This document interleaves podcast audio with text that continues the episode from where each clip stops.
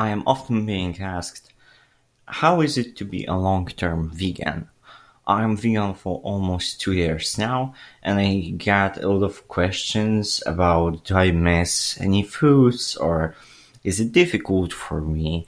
Do I think about changing my diet? I would like to talk about my exp- experiences after, I think, a long period of time, let's say.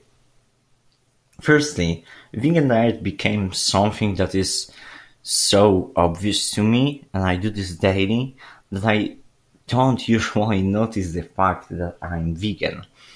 Besides of buying new food or being in a restaurant that I don't know or isn't labeled vegan, it's a bit of a difficulty and I need to remember about some things, but on daily basis, I don't even notice and it's not really difficult.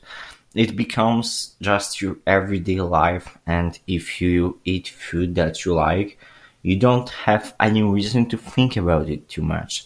I have a ton of great delicious food that is available to me, so I just I'm just focusing on the taste, not on the fact whether I'm vegan or not.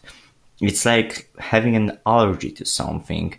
After you have it for long time, you just get used to it.